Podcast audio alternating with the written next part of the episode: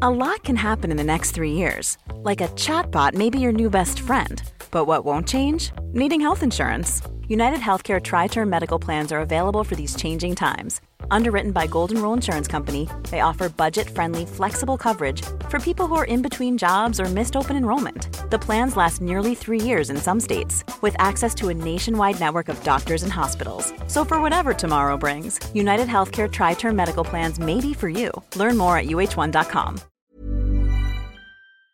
Hi, welcome to Hollywood Crime Scene. This is Rachel Fisher. Hi, this is Desi Jetikin. Let's start out by thanking our Patreon contributors from this past week. We had Stephanie, Shannon, Jay, Kathleen, Glenda, Cheryl, Jennifer, Suzanne, Avery, Lori, Laura, Amy, Mary, Rebecca, Stevie, Mandy, Mackenzie, Susan, Aggie, Dana, Catherine, Ryan, Nora, Nicole, and Mike. Thanks, guys. Thank you so much. This episode is part two of our story on James P. Watson. And as I said last week, my two main sources for this these two episodes was the book American Bluebeard Lies and Dead Wives by Elaine Lorraine Barnett Ruff. And the majority of my research for this episode, our part two, was old newspaper articles, which there were a lot. This was front page news in the Los Angeles Times Okay. for a long time, for months. Okay, where we left off last week. J.P. Watson was charged with bigamy in Los Angeles, but detectives couldn't prove he murdered his wife, Nina Deloney, without a body. Up in Washington, the body of Elizabeth Pryor, who was one of Watson's other wives, was found, and the DA up there wanted to extradite him to face murder charges. But Watson didn't want to go to prison in Washington. He knew he might be hanged, so he agreed to a deal. He would give up the location of Nina Deloney's body and serve a life sentence in San Quentin. For nearly three hours, Watson confessed his crimes to Los Angeles District Attorney Woolwine. Bullwine began by asking Watson how many people he had killed. Watson answered that it was really hard for him to remember. He said that he would become overcome with an urge to marry women and then murder him, murder them. He said that he felt that something was urging him to commit these acts and that it felt justified in his mind. He described keeping trophies from his victims. Quote, I would go and keep things belonging to them, things I couldn't use, put them away, go look at them, oft times have pleasure just looking at the things that accumulated. And then I would try to reason with myself Am I right or am I wrong? Now, he would have these sort of moments of like being lucid where he would be like, Right. Is this wrong? Nah. And then he would say, Nah. Yeah. I mean, that's such a weird serial killer urge to marry them and then kill them. Like, Yeah, it's almost like a compulsion. yeah, that's really interesting. Watson said that he felt at ease and he felt a sense of relief after committing murder. These murders were not motivated by money, as he often killed women who had nothing, and he often gave money to these women he married Right. before he married them. He got some of them engagement rings. Yeah. So this wasn't in any way to like turn a profit, like we talked about With other cases. with other cases. According to Watson, his murders were motivated by the sense of urgency and the relief that washed over him after he did it. Watson said that he never had the desire to kill men, just women. He said that he murdered Nina on January 26, 1920, in Los Angeles. After leaving the Fielding Hotel in Santa Monica, Watson and Nina drove to the Signal Hill area of Long Beach, where they decided to camp for the night. Watson said that they got into an argument after Nina discovered a letter from one of his other wives that had fallen out of his coat pocket while they were setting up camp. Sorry. That's the thing. He had this briefcase he carried around with him everywhere. Right. The briefcase had all the love letters, all the bank books, But this one he just happened to have in his pocket. Acc- he must- didn't get a chance to put it in the briefcase It yet must, or it was a really dirty one. that he wanted to keep on him. He wanted to keep on him for safekeeping. He's like, I'm gonna jerk off in the tent tonight to this one. And it's where hard- are they camping in Long Beach? I like I know it's the 20s, but I'm just like trying to wrap my brain. Look, you could probably camp like by where the Grove used to be, or Right. by the Grove is, Yeah. like in the twenties. Yeah, that's crazy. So I, I, who knows what Signal Hill looked like? I don't know. Back then, Nina, upon seeing that he had a love letter from another woman in his pocket, threatened to turn him into the police for being a bigamist. Watson grabbed the hammer he used to secure the stakes for his tent, and then he proceeded to beat Nina on the head with it. Oh my god. He continued to beat other areas of her body, ensuring that she was dead. Watson then wrapped up a, her body in a piece of canvas and loaded it into the car, driving south down the coast to San Diego. When he reached San Diego, it was morning. Then he headed east to the Imperial Valley. He carried the corpse up a hill and buried it in the sand. Watson noted that he was overcome with superhuman strength when tasked with carrying the body up the hill. Now, this was a 150 pound woman. Yeah. And he carried it up this like jagged terrain. Damn. That's hard. So he says he was like Superman at this Yeah. point. I don't know if they had Superman back then. I don't I have no I don't idea. think they did. But he said he had superhuman strength. He didn't know how he was able to do it. He just did it. Adrenaline, right? I guess so. I mean, he like this like when after he killed, he was like feeling like he could do anything. Yeah. Watson confessed that Nina wasn't the only one of his wives he had murdered. There were three others. Woolwine next asked about Bertha Goodnick. Watson explained that her death was actually an accident. He said he was in a boat on Lake Washington with Bertha when the engine stopped. A sudden storm was too much for the engineless boat, and they tried to maneuver it with just oars. But the waves came up and swept Bertha off the boat, and she went overboard, presumably drowning. Watson left the scene and told no one, even after her disappearance was reported in the papers. Her body was never recovered. What are the chances you kill all your wives and then one accidentally drowns? like seems pretty unlikely to me. I agree because he would say this about uh, another one of his wives that oh this was also an accident. I mean, most of us don't even have one wife that died. Yeah, by mysterious yeah, circumstances. like that's crazy. and you don't tell anyone. yeah, why would you not tell anyone? Uh, Like I could forgive him like oh he didn't want to go to the police maybe he was in, already in trouble with the law but n- you don't tell anybody? Yeah, it's weird. Watson was next asked about his wife, Alice Ludvigs- Ludvigson, who he married in a small town outside of Seattle.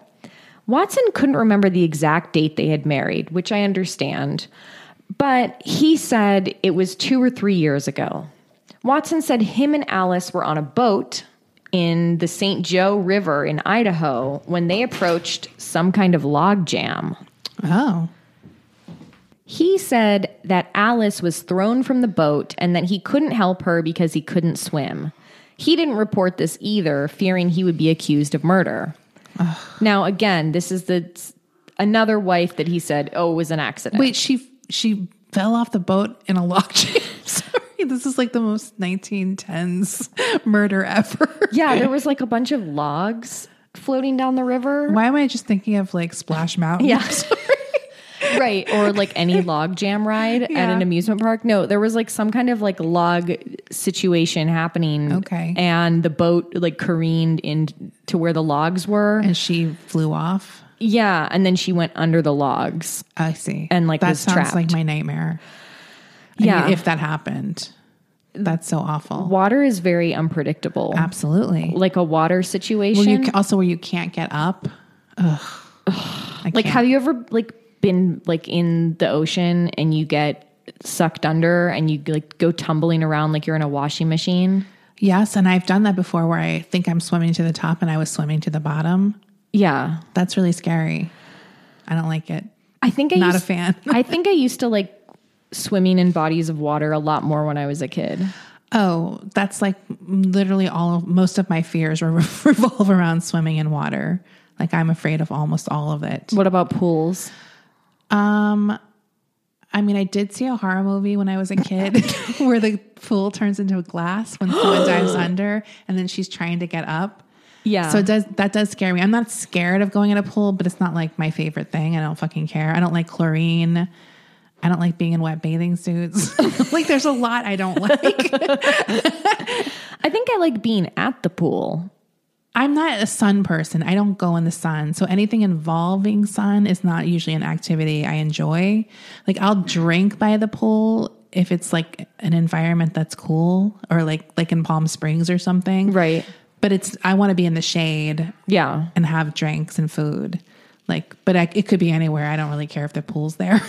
Right. it could just be an outdoor patio. Right. No, I love a tropical beach, but I'm not going to Santa Monica.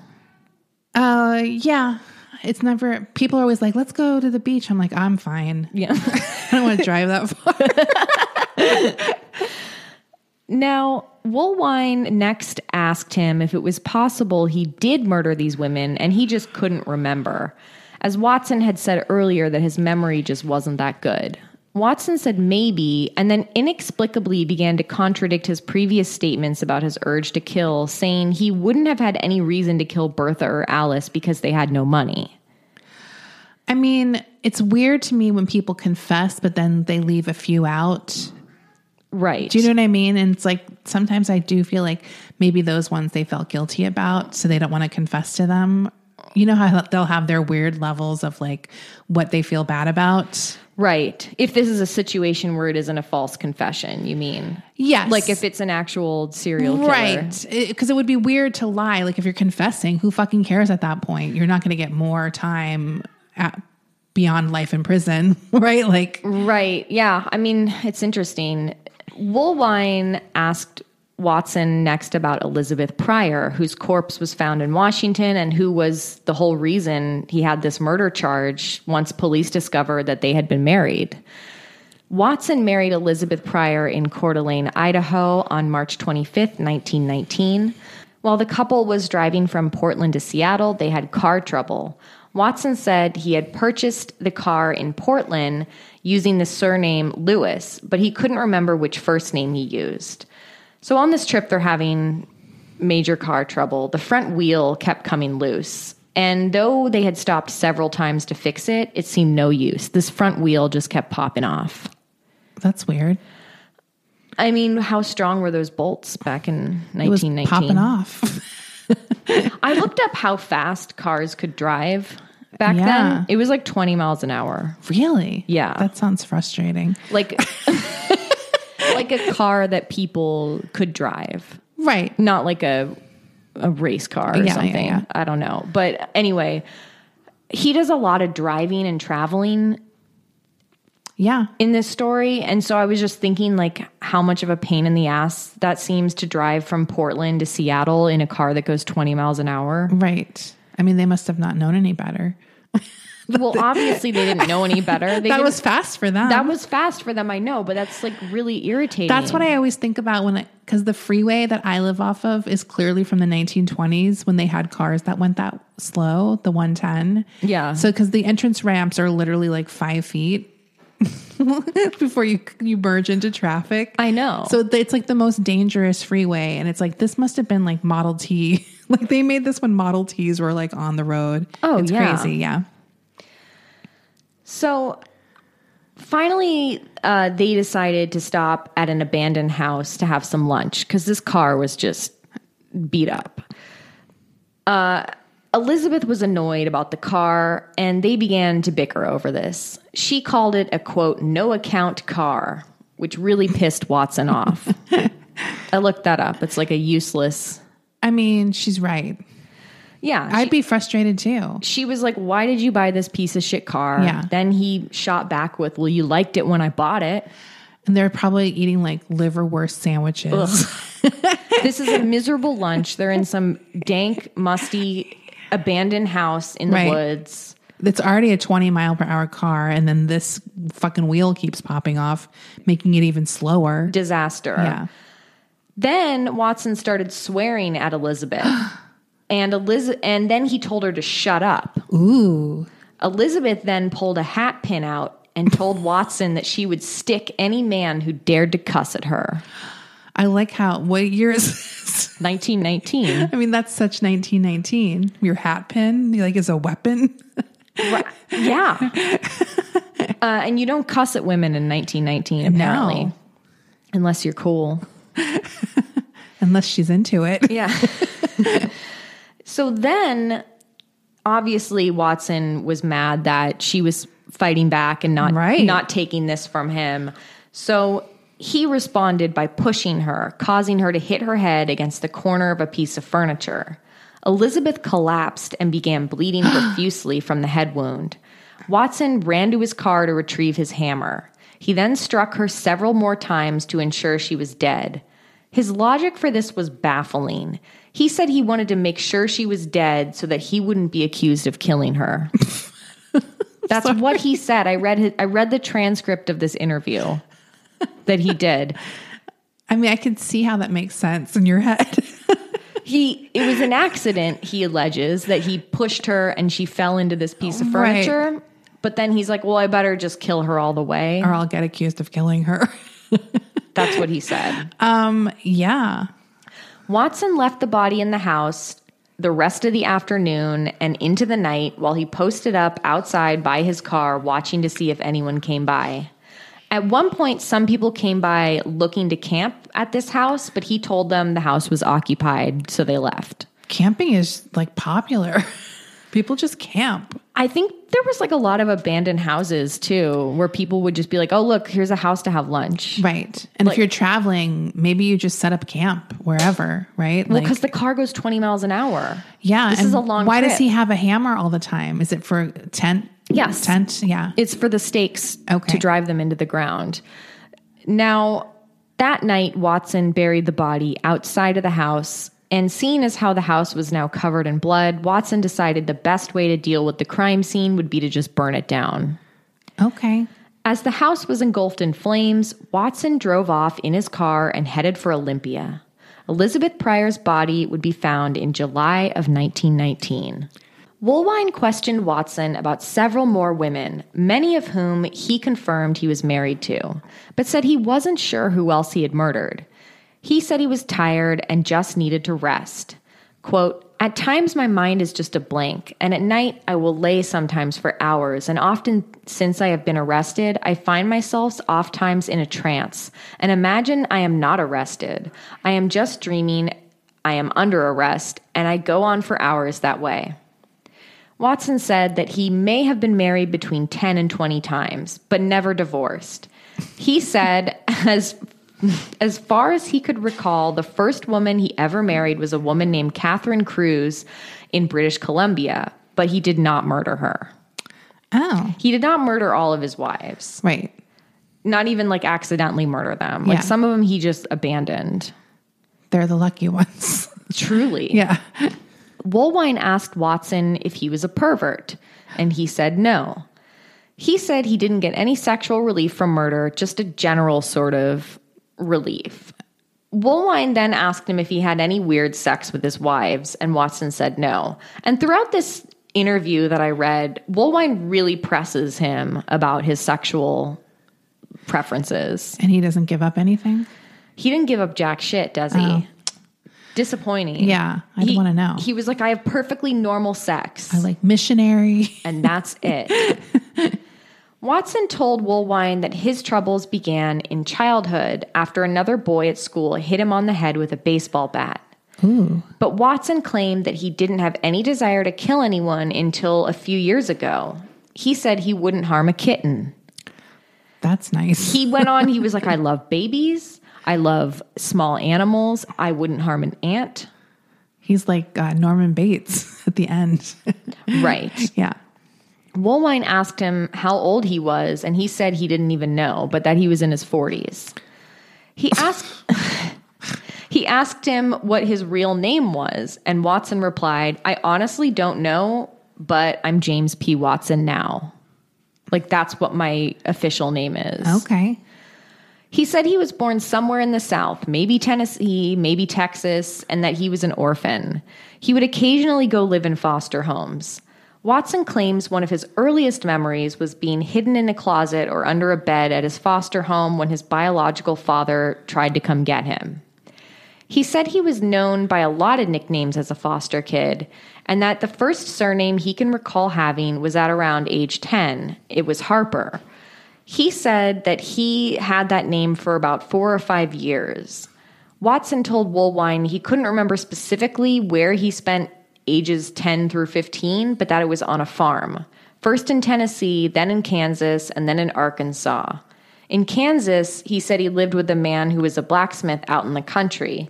He said this man made him work on the farm and in the shop, and if he didn't work, he didn't get to eat. Desi, do you know what one of his jobs was? At the farm? Yeah, with this blacksmith. He got to work that little like squeezy thing with the little spout on the end for the fire. Ooh. You know those? Yeah. things? That's called a bellows. Oh, that you you squeeze it like a um It's like- a squeeze box. yeah, I it, have like- one. What? Well, because first of all, I have a fireplace at my house, and the first thing I bought for it was one of those. Because I always wanted one. Does it work? I mean, I don't know what the fuck it's supposed to do, but I always wanted one of those things for Yeah, a me fireplace. too. So that was the first thing I bought for my fireplace. Uh, I think it does help when you're lighting the fire to squeeze the air, but you have to do it just at the right time. Otherwise, you'll put the fire out. Right. Like it has to be like in between. It's like to give so it. you're stoking it, but you don't want to put the fire out. So it has to be like on the upswing, kind of. Did you get like a vintage one? It looks vintage, but it's not vintage. I think the problem is vintage ones are all cracked Right. and wouldn't really work because they need to be like airtight. So if they have any Right. cracks. Uh, so, I mean, it looks kind of old, but it's not vintage. That's so funny. I just when he was like just saying that he worked the bellows, I was like, what? What is that? And I didn't know it was called a bellows, I don't think. It's like vaguely familiar. Believe me, anything from that period as a child I wanted. Yeah. I wanted a muff. oh, I, I still want a muff. Me too. Like I literally want a muff so bad. Like I can't even like stand it. Here's the thing: I've wanted a muff since I was a kid, but I grew up in California, so it's never been cold enough for one. Yeah, I mean, I definitely lived in the East Coast where it was colder, but they just didn't sell them. Like, you can't buy a muff. like, Well, now I feel like I could get one on Etsy, oh, now they probably make them I, for sure. or you could find a vintage one online. yes. So I definitely. I- Well, next time we go to New York in the winter, we both have to get muffs. Yeah, It will be so fun, And and then we'll we- go ice skating with it with a muff. yeah, that's what they're for. They're for ice skating, and then we'll go to Balthazar and get French fries. yeah, that's like my fantasy to skate with I, with a muff. Same. Yeah, And I'm okay. not bad at it. I'm actually good at it. Yeah. Oh yeah, and I ice skate. Yeah. I, I- once I step on, I'm immediately great. Oh Now, this blacksmith that Watson said he lived with was a real asshole. He received daily beatings from him. It was so bad that he said he contemplated suicide as a child. Watson's other major head injury occurred while he was playing in the shop at the blacksmith's. He said that an anvil came loose and fell on his head, Oh my god. knocking him unconscious for several hours. Damn. Watson said he ran away from the farm a year later because he just couldn't take any more abuse. This is when he first changed his name. He was afraid of being found. He told Woolwine that he was about 15 at the time, and at that time he changed his name to Dan Bolton.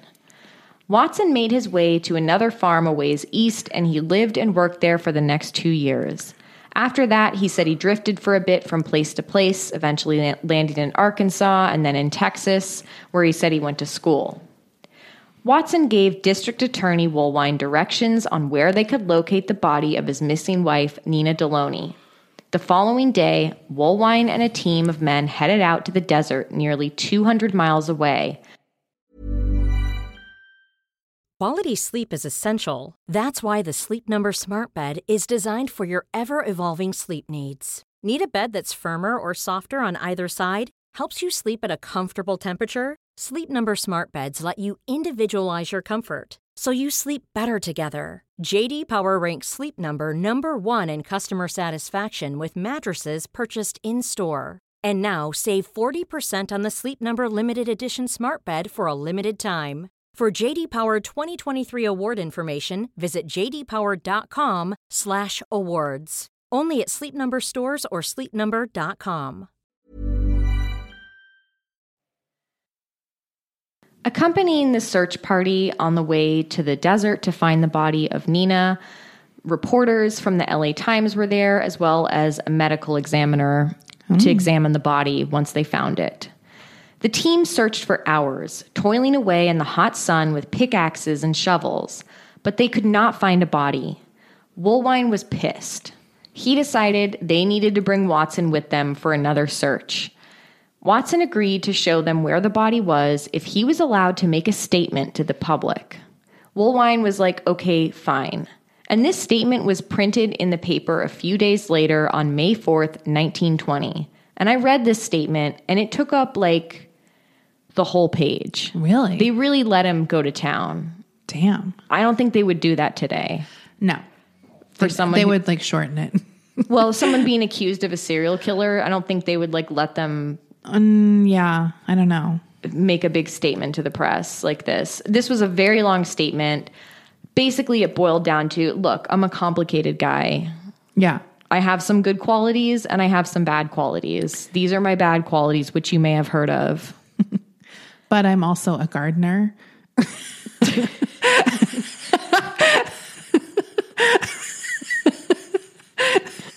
I have training uh, with blacksmith. I'm a I'm a great what is it called? A huffer? No, a bellows. a bellows puffer, I, I can puff the hell out of a fire. and one of my wives said I was very good in bed. the statement was made to garner sympathy from the public as he cited his rough childhood and his lapse in memory over the years. He wanted people to know he was insane. He was like, Would a sane person marry several different women who lived in the same towns and carry all the marriage certificates with him?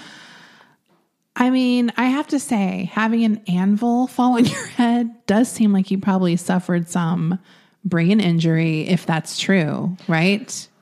Right, or or it could be indicative of that thing that happens when serial killers are kids sometimes. Right. If he had two head traumas, because he had another one, right? Yeah, he said he got hit in the head with a baseball bat. Right. And then, I mean, an anvil, that's like fucking Wiley Coyote shit. Like, like that's, I didn't even know that that could happen in real life. Yeah. That seems like you would die. I Anvils agree. are huge. Like, I agree, but also who knows? we don't know if he's telling the truth, Mm. but his symptoms sound like someone who probably has suffered some kind of. If he has memory loss. Yeah. Right. Uh huh. Now he also said uh, he he was pleading with the public to treat him as an abnormal man and to treat him accordingly. This statement was very long. Like I said, it took up nearly the whole page. Who did he? Who wrote it out for him? Woolwine. Oh, he took the statement and then. oh, not had it- Woolwine, Marmaduke. Wait, sorry. I You don't forgot, I remember forgot about Marmaduke. Okay. Marmaduke, J.M. I think it, yeah, J.M. Marmaduke was J. Morgan Marmaduke. That's his attorney. So he typed it out or whatever. He transcribed, yeah, he transcribed it, gave it to the paper. Got it. And they printed it in the LA Okay. Times. Since the first unsuccessful search for the body of Nina Deloney, Watson confessed to killing another wife.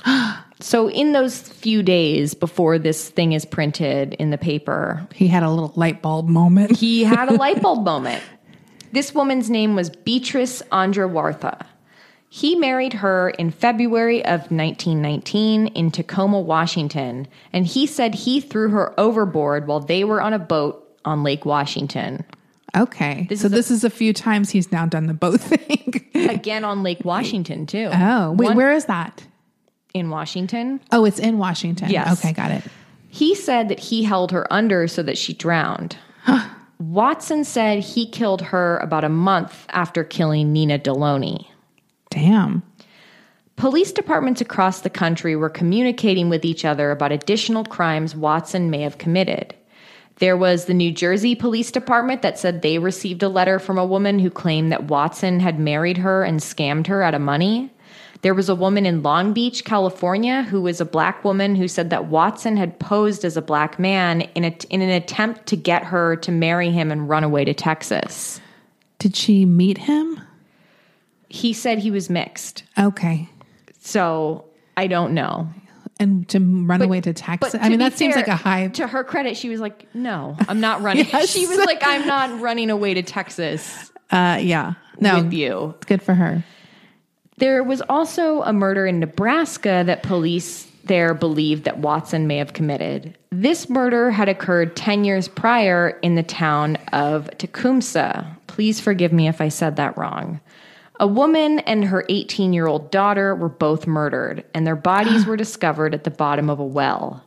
Police believed it was done by the husband, who they believed was Watson. The murdered woman's husband was going by the last name Heese.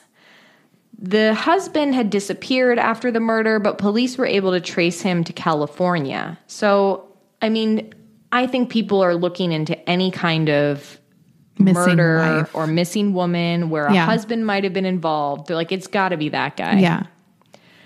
The night before Watson's statement appeared in the paper, he boarded a train headed to the burial site. As he entered the train, a flashbulb from a camera went off. This pissed him off. He did not like his picture being taken. He like listening to something. I think he's watching TV. Okay. Excuse me.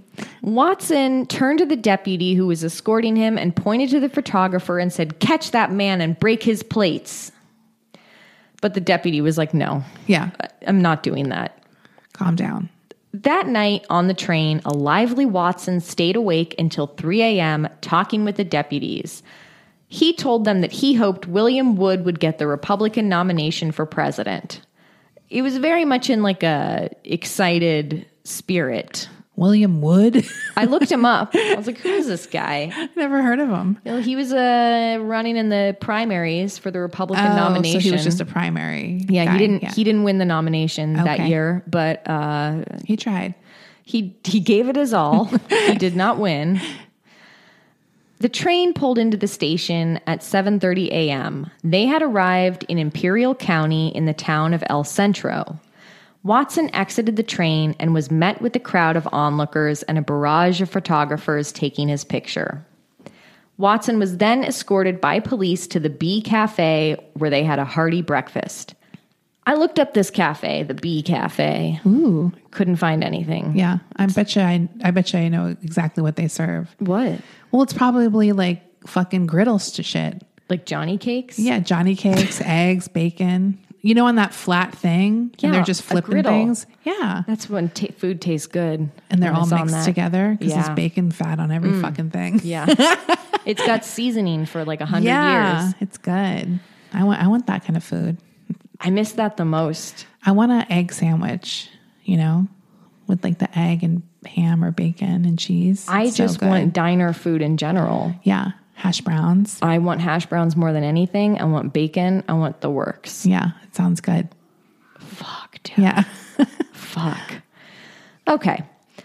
Hordes of people got into their cars and followed Watson, D.A. Woolwine, and Imperial County officials into the Borrego Desert where Nina's body was buried.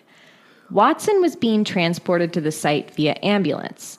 Watson pointed to a rocky ledge high above them and said, That's where she is.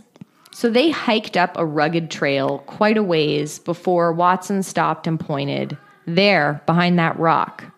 And sure enough, Nina's body was found buried in the sandy ground. this is a very serious podcast, and we're being interrupted by my cat. I'm sorry. so rude. It's so unbelievably rude of him. Considering it had been there for several months, the body was in pretty good condition. Nina's nude body was found with one arm twisted behind her back, legs bent at the knee in sort of this butterfly shape. So she was like crumpled before she was Right. buried in there. Her long brown hair hung around her head and her face was crushed as if from a hammer, just as Watson had said. There were signs of defensive wounds on one of her hands. The ledge where Nina was buried was underneath a waterfall, which investigators surmised was done on purpose as they thought the water would push more sand and rocks on top of the body, burying it deeper over time. Watson was placed back into the ambulance and he said, I told you I'd find the place. Nina's body was taken to the nearby morgue in El Centro to be examined. The medical examiner determined that the cause of death was blunt force trauma to the head and that she had been dead for three or four months. An angry mob had gathered at the El Centro, El Centro jail where Watson was being held. He was escorted through the back door when police took him to the morgue to go identify the body. District Attorney Woolwine asked Watson if this was the body of Nina Deloney, whom you say you have murdered in Los Angeles County and then brought to Imperial County to bury. Watson said yes. He looked at her face and broke down. It had been crushed beyond recognition. recognition. The sight of Nina's remains was so horrific that when the coroner's jury came in to view the body, one of the men nearly fainted, and he had to leave the room. Watson was escorted back to the train station to be taken back to Los Angeles. Again, crowds of angry. I Uh, can't. Shut up. Leave this all in.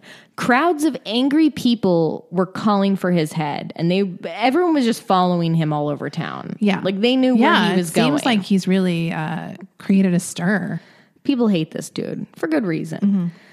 The following day, Watson's attorney, J. Morgan Marmaduke, released a statement on behalf of his client saying that he would be pleading guilty. The statement was as follows quote, I do not wish to enter a plea of insanity. This is final. Though I wish the public to believe me when I sincerely state that I am possessed by, of abnormal mentality, my plea will be one of murder in the first degree. Honestly, I bet he was like, I'm such a big person for doing this. Yeah. It's like we don't care and we would have convicted you regardless. it's like I don't you can't fire me, I quit or something. Marmaduke stated that they did not wish to plead to a lesser charge, just that his client would be charged in Los Angeles and not Washington, so he wouldn't face the death penalty. He also expressed that his client believed Los Angeles prisons had better conditions than the one in Washington. How did he know? How bad are they in Washington? Well, it's such a weird I mean the death penalty makes sense, but why I don't know how he would know which prisons were better or worse. That's what he said. He s- Also, they didn't have the death penalty in California then? Was it not I don't know. And I also read that they had recently repealed the death penalty in Washington. So I don't think he even knew what he was talking about. Right. I mean, that stuff does go in and out. Do you know what I mean? Yes. And sometimes states don't do it as much as other states. But I, I mean, I'm just remembering some of our older cases that what there was a death penalty Yes. in California. So Right, maybe we- this is just a period it wasn't in use. Right. We've we've talked about cases that took place 50, 80 years ago Yeah. here where there was a death penalty. Yeah. So I don't know, maybe he just liked the cachet of San Quentin to him. Yeah. It's a big wanted prison. he wanted to go there. Watson denied being involved in the murder that took place 10 years ago in Nebraska. Watson said that if any other murders did come to him, he would contact the district attorney. How thoughtful. Investigators at this time had become suspicious that Watson was capable of carrying out the murder of Nina Deloney the way that he said he did. They believed that she was not murdered at the Long Beach campsite where he said she was, but that Watson and Nina had traveled to Imperial County to camp at the burial site. They speculated that Watson murdered her up there, up on that ridge, rather than murder her all the way up in LA, then drive her body 200 miles and then lug it up that trail So why would he lie about that though? because he wanted to be charged in LA. Uh. Oh, I was like, he wanted to brag about carrying her body up there. Again, 200 miles in that 20 mile an hour car with a dead body. Yeah, that makes sense. But I wonder now, what was the problem with Imperial County? He wanted to be charged in Los Angeles. I don't know why he did. He was He has very, such specific goals in mind for his like incarceration and trial. It's just bizarre to me. Look, I don't know. There could have been a very like specific reason he had. He he I don't strong want to travel to travel down to San Diego every weekend for, my court- trial. Like, right. Yeah, I don't know. He but he was like this is the best situation for me. That's so weird. Meanwhile, Watson had confessed to two more murders Agnes Wilson from Alberta, Canada, and Eleanor Fraser from Seattle. Agnes was yet another wife that Watson had murdered on a boat in Lake Washington, Oh my god. which leads me to believe he did those other murders were not accidental. Yeah. I mean, This is a they're s- clearly not. this- I'll give him one accidental, He gets one. but you can't have multiple accidental wives being killed In the same And you're spot. also a murderer. Like, what are the chances? well, that sucks. I could have killed her. Yeah, th- I don't believe it. So he said that him and Agnes were rowing around the lake for a while after after that they pulled back up to the shore. Watson grabbed an oar and beat her over the head with it. Oh my god. He then stuffed her coat with pot rocks. He stuffed the pockets with rocks and rowed her back out into the middle of the lake and threw her overboard. This is like that case I covered, the Grace Brown. Yes. Yeah. Reminds me of that. He met Eleanor when she answered his personal ad in the newspaper looking for a wife. He did a lot of personal ads. That's I didn't even know they had those back then. Oh, yeah. and like people would just place them like for wives. Like, I'm Yeah. looking for a wife, Sturdy, good cook. handsome woman. and people answered them. I guess. And he was even discerning with some of them. Oh really? yes. Like, he had a lot of people answering his ads. For long brown hair. Like what was his type? Did he have a type? I don't think he had a type. He just wanted to make sure probably they weren't too suspicious. Yeah. I Must don't know. not be suspicious of my my my bag. he said he murdered Eleanor on their honeymoon. They had traveled to Spokane Falls in Washington where he pushed her over the waterfall. Oh my god. That is a scary way to go. That yeah. How do you wait, how how do you even do that? Is there like a little veranda that goes over or something? Like The top of the waterfall? so you're yeah, I, I've never been on top of a waterfall. Is there like a little viewing area? I You get guess. pushed over. That's what he did Uh, that's so scary. into the rocks below. yeah. Terrible way to go.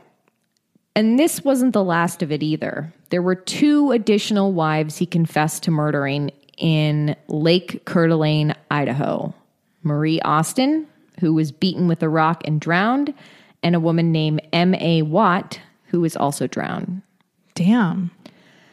Now, Watson pled guilty, so there wouldn't be a trial, but four alienists were called upon by D.A. Woolwine to help determine his sentence.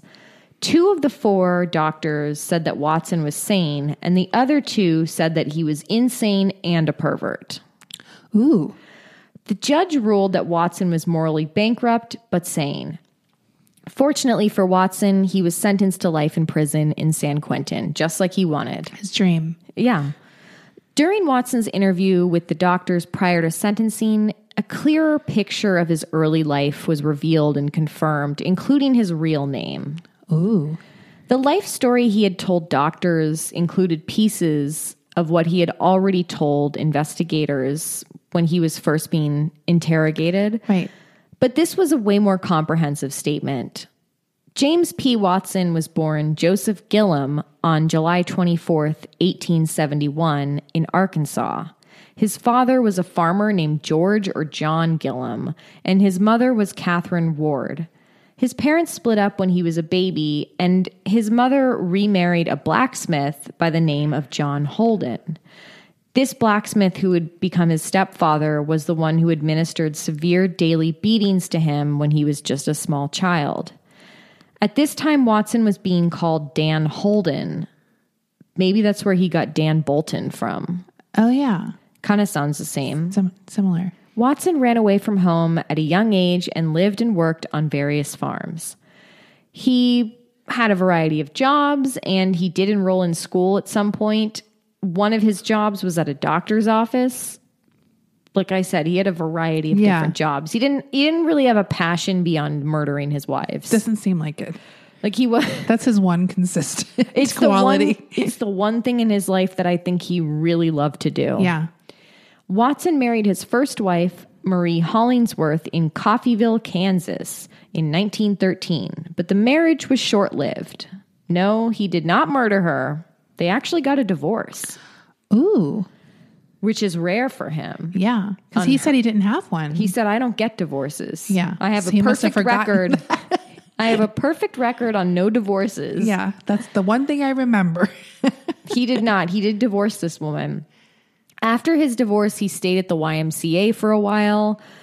Uh, he liked the guys he met there, he said. okay. he said it was fun to stay there. That's what he said in the in the interview I read with him. It's fun to stay at the YMCA. I didn't even know they had the YMCA in 1913. Uh, yeah. I mean, I guess it makes sense, right? yeah. I don't know. I have known nothing about it. It's the young, what is it? The young, The Young male Men's Christian Christians Association.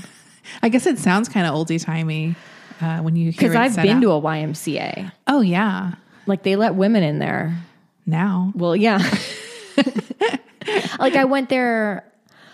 I think like they took there's us, one in Santa Monica, right? there is. Yeah. I went in like Costa Mesa. They took us there in rehab once, Oh, like like to go like exercise. do uh, aquarobics. We did not do no. It was not that kind of fancy place. no, the one in Santa Monica is kind of like expensive. Really? I mean, it's like you know, it's not cheap. I remember going there with my ex boss, and I was like, oh, I, I thought this would be like dirt cheap, but it was like more than I thought it would be. yeah, Uh, but they had like a pool. And maybe like some kind of lame gym, like you Yeah. know those ones where it's like, is this from the eighties? oh yeah, like the Jack LaLanne kind of stuff. with those like uh, tan leather medicine balls. yeah, it That's had how I like a- imagine it. yeah, but I think that was the pool that everyone liked. And as you know, I didn't give a fuck about the pool, Right. So I didn't want to go to that. No, we did like they took us there like maybe a couple times and we had like a like a workout class, like an aerobic workout That class. sounds hilarious. Dude, anytime anytime at the rehab I went to in Costa Mesa that we had to like get on the van, like the white van with like the whole fucking crew Yeah, and like go on an outing somewhere, we would all just be like humiliated. yeah. Cuz like it's just this group of like disgusting haggard women Did you have a uniform, or you got to wear your own clothes? we got to wear our own clothes, but like none of us had cute clothes, and Yeah. you weren't like wearing cute clothes. I mean, it was like glorified pajamas a lot of the Right. time. But I would like you know, and they didn't. They were like really like strict at this place I was at, Right. so it wasn't like if I had like worn like a push-up bra, they would have been like, "Button your fucking Yeah, what are you here get for?" that crop top off. Yeah, I mean, and that's you know what, and it's fine because it's like Yeah, of course. When I got out, I d- was a major slut afterwards, so it was fine. I I needed that little period off. I needed this. I needed a three month period where I wasn't a total slut, and it was fine. Um, it worked out for me. So, yeah, I mean, it was just like another embarrassing outing where everyone knows we're like the rehab van pulling up. yeah, Uh. Although one time I think they did wear us wear matching shirts to like Newport Beach. Yeah. and it's like in Newport Beach, so it's like fancy people there. right. Sometimes I think they want to be able to see you, so it's like everyone with a blue shirt. like, do you know what I mean? Like, so they don't like lose people. there she is. I'll never forget one time we weren't allowed to have caffeine at this place. That should be illegal, by the way. Yeah. Like if I ever That sounds ran- awful. if I ever well, okay. Look, we did we we broke into one of the uh, staff's closets and we stole their coffee and replaced it with our decaf. we got in really big trouble. Oh my god. So whenever we would like go out somewhere, like we'd have like a weekly or whatever, if we like went to a meeting or something. Like one time we went to a meeting and there was like this whole spread of food on Oh my the God. tables, and I'm like. Piggy, we, we all ran to the food, Yeah. because it was like good food. It wasn't bologna sandwiches Yeah. and like whatever we had for lunch and we were like drinking all the coffee and my friend turns to me and she's like this is humiliating this is so embarrassing as she's stuffing her face with like mini muffins She's like, I am so he. I'll never forget. She goes, she was like a middle aged, she was like a mom, okay? And she turns to me, she's like, I'm so humiliated right now. I am fucking humiliated. And we were all just stopping our Uh, and you know that stuff is isn't even good. No, it wasn't even, it was like, it was like continental breakfast. It's like the I just know exactly what those mini muffins Dude. are. It's like With the blueberries, Oh. it was and like the cake is so bad. The only part that tastes good is the part with the one blueberry. Yes. it was exactly it was that. Because look, I've been the person to bring the food to the meeting before. You get the cheapest fucking shit.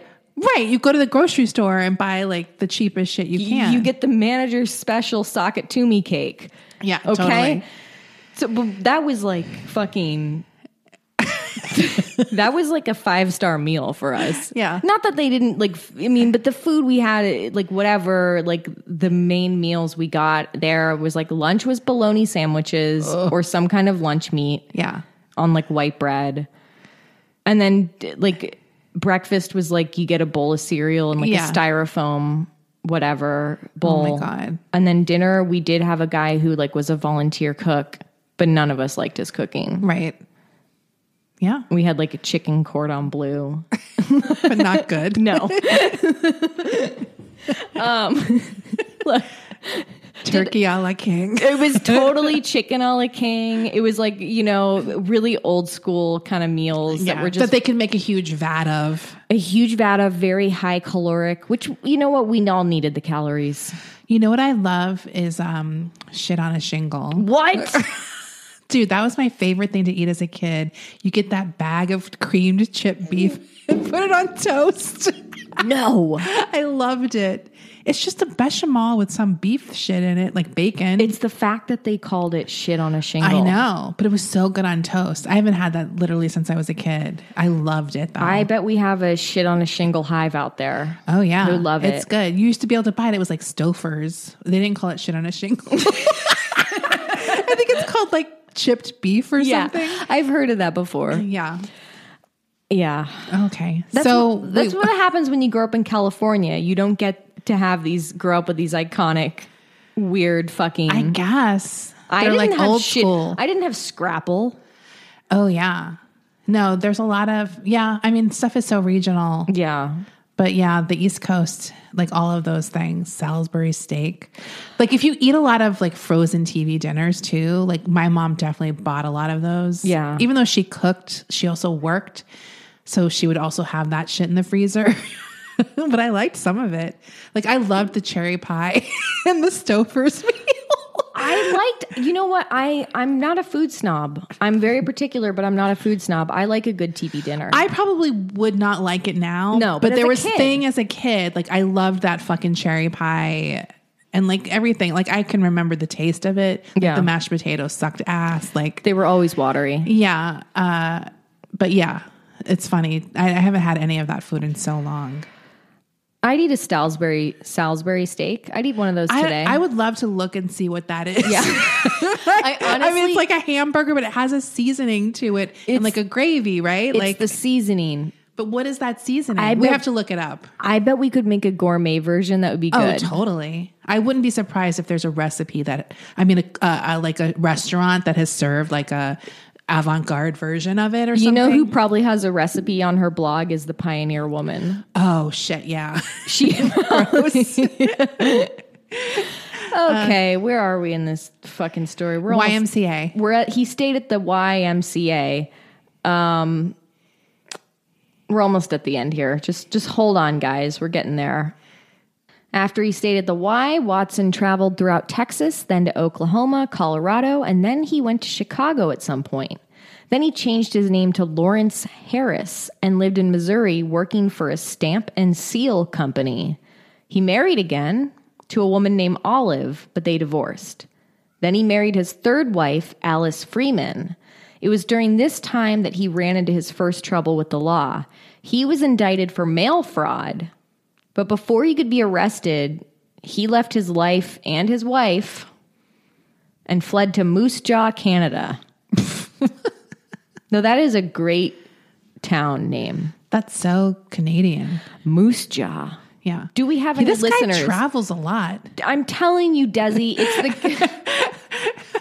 How do these people travel? They travel more than me. I know. Uh, do we have any listeners from Moose Jaw, Canada? Is what Yeah. I want to know. Is that a Absolutely. place you live? Is it a place you camp? Is it new? There's like, does it, like, does it still exist? I mean, like, Oh, right. It was while living in Canada that he changed his name to James P. Watson. He met his fourth wife, Catherine Cruz, in Canada. Then he bailed on her. It was his fifth wife that would be his first murder victim. This was Marie Austin. oh, right. I don't know, maybe he was just like, uh, it seems easier to do away with them instead of get a divorce. Yeah. I'm Or leave. curious. how and then he they're started. calling me. Yeah. And then he decided, oh, it'd be even easier to just marry a bunch at the same time. Right. Though Watson had confessed to nine murders, police continued to investigate his ties to additional missing women he may have married and murdered. The family of Bertha Goodnick filed a suit against Watson and his still alive wife, Catherine Wambacher, the one who got him busted in the first place. Yeah. She sued him for $100,000. Several of his other wives who were still alive and married to him filed for annulment. There was a headline I saw about this in one of the papers that said like Bluebeard's almost single because so many of his wives had filed for annulment. I feel like they really just went for it back then with the newspaper headlines. Also, what what are they su- suing him for? Like, I'm not talking about the annulment, but the money You know, so then because he doesn't have money, he has no money. so they're just doing it for whatever. like I'm I have to sue you. I'm so upset. Yeah. I don't know. I've never sued anyone, so I don't really know what that kind of Right. process is. No. Uh, maybe it's just to save face. Yeah, know? I mean, look, she was pissed. So James P. Watson, he went to prison in San Quentin where he stayed until his death, which was in 1939. He was 61 years old, and that's that's the story of James P. Watson. How did he die? Pneumonia. Oh. Yeah. Weirdo. Yeah, real not a good guy. I just it's so it's so uh difficult because he we never really know 100% the truth for this story Right. because he's forgetful or whatever he is. Right. And he may very well have memory loss. Exactly. That may but he be also true. moved around a lot and he had an erratic childhood that there's probably not a lot of records. Like there's probably gaping holes in his history. Oh, yeah. Do you know what I mean? Like uh, but it certainly seems like his childhood was difficult and if he had these head injuries, it might have led to this what is it like the frontal lobe damage that causes Yeah. them not to be able to control their impulses? Right. I just think it's interesting that he didn't, according to him, he didn't start having these urges to kill until he was well into his adulthood. But it seems like based on his information that it always was stemmed from a fight. Right? Like there was a fight between him and the wife. So that could be in moments where he loses control. Well, and not quit- the one he pushed off the waterfall. But we don't know what happened. He said that he just pushed her. Yeah, he's like, I was overcome with the urge. I mean, Look, I don't know what exactly his process was because he did, he would contradict himself also. it seemed like he knew enough to feel bad that I think he was covering for his himself. Do you know what Yeah. I mean? Like Yeah. Yeah, it's hard to say. And there's no like, there weren't really like in depth psychological profiles. Like, even though he had some, we don't know as much as we know today. No. Probably. So, No. uh, yeah. Well, they just went straight to pervert. yeah. And I would love to know like what they based that on. It was, they probably just called anyone a pervert. Oh, yeah. Like, I'm sure the bar was really low. I think you got called a pervert for a very minor infraction back then. right. Or just getting off on killing someone was probably considered pervert, even if it was just a high. Do you know what I mean? Like, Right. They definitely not a bel- sexual thing. they definitely like I could tell from his interview with the district attorney that he was like convinced that this had to be some kind of sexual thing. that I think that's what it is. They're convinced that it is, even if he doesn't give them that information. Uh, yeah, funny. Yeah. weird story. Totally. All right, well, I'll try to post some pictures on Instagram. Have a great day. We'll see you on Friday. Bye. Bye. A lot can happen in the next three years. Like a chatbot may be your new best friend. But what won't change? Needing health insurance. United Healthcare Tri Term Medical Plans are available for these changing times. Underwritten by Golden Rule Insurance Company, they offer budget friendly, flexible coverage for people who are in between jobs or missed open enrollment. The plans last nearly three years in some states, with access to a nationwide network of doctors and hospitals. So, for whatever tomorrow brings, United Healthcare Tri Term Medical Plans may be for you. Learn more at uh1.com.